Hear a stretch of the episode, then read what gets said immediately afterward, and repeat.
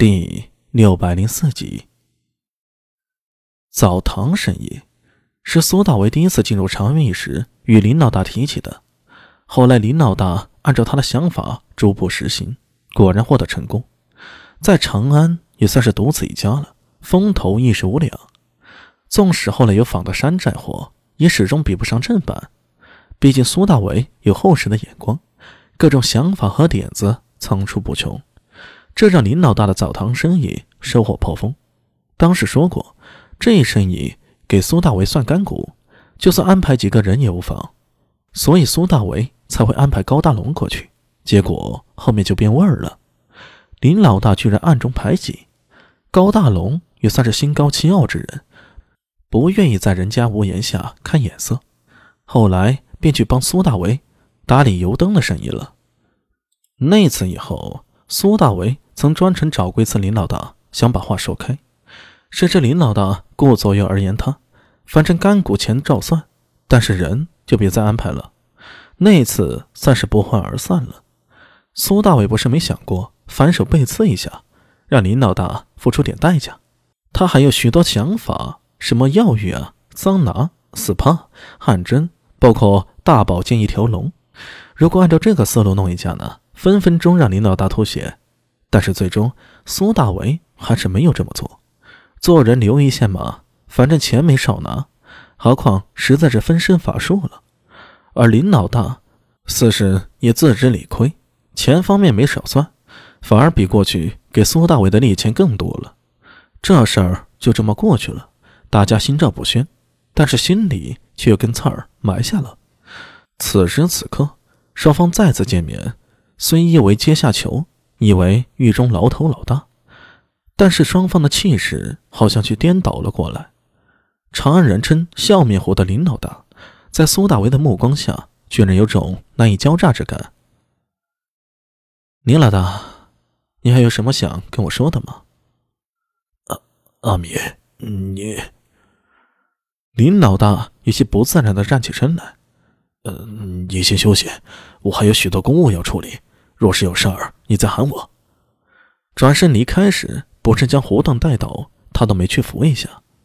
苏大为盯着他有些慌乱的背影，只是冷笑。在牢中，并不知道时间，苏大为只能看着小窗口明暗的变化来推算。每经过一次明暗，他便用手在墙上画一道划痕。不知不觉的，七天过去了，这中间居然并无人来提审。好像整个世界都忘记了他的存在，这让苏大为不免疑惑了。又是一天过去了，这天狱卒跟平时一样提着一个食盒过来了，这是林老大特地给苏大为的优待。他这个人，除了在澡堂一事之外，在别的事上倒是一口唾沫一颗钉，说到都做到。说给苏大为照顾，这吃食上果然十分照顾啊！别说是牢里了，就是外面这样的饭食也不多见。有时是醉香聚的招牌羊肉，有时是八虎小巷的馕饼，又或者是波斯来的马奶酒，另外还有干果点心，一样不少。几天下来，苏大伟甚至觉得自己还胖了一点儿。呃，苏婶，这是今天的饭食。狱卒将食盒放在牢门口，从牢门下的小口将食盒给推入。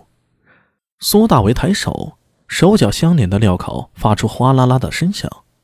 几天没洗漱了，蓬头垢面的，身上似乎有些酸。皱了皱眉头，他伸手拿过食盒，隐隐闻到里面透着饭香。哎，林老大呢？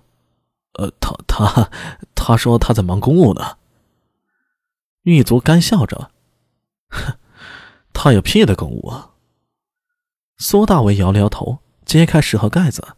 一股食物香气携着热气腾腾而起，哼，今天有鱼呀，不错啊，还有酒。哎，就别喝了。一个声音突然打断了他。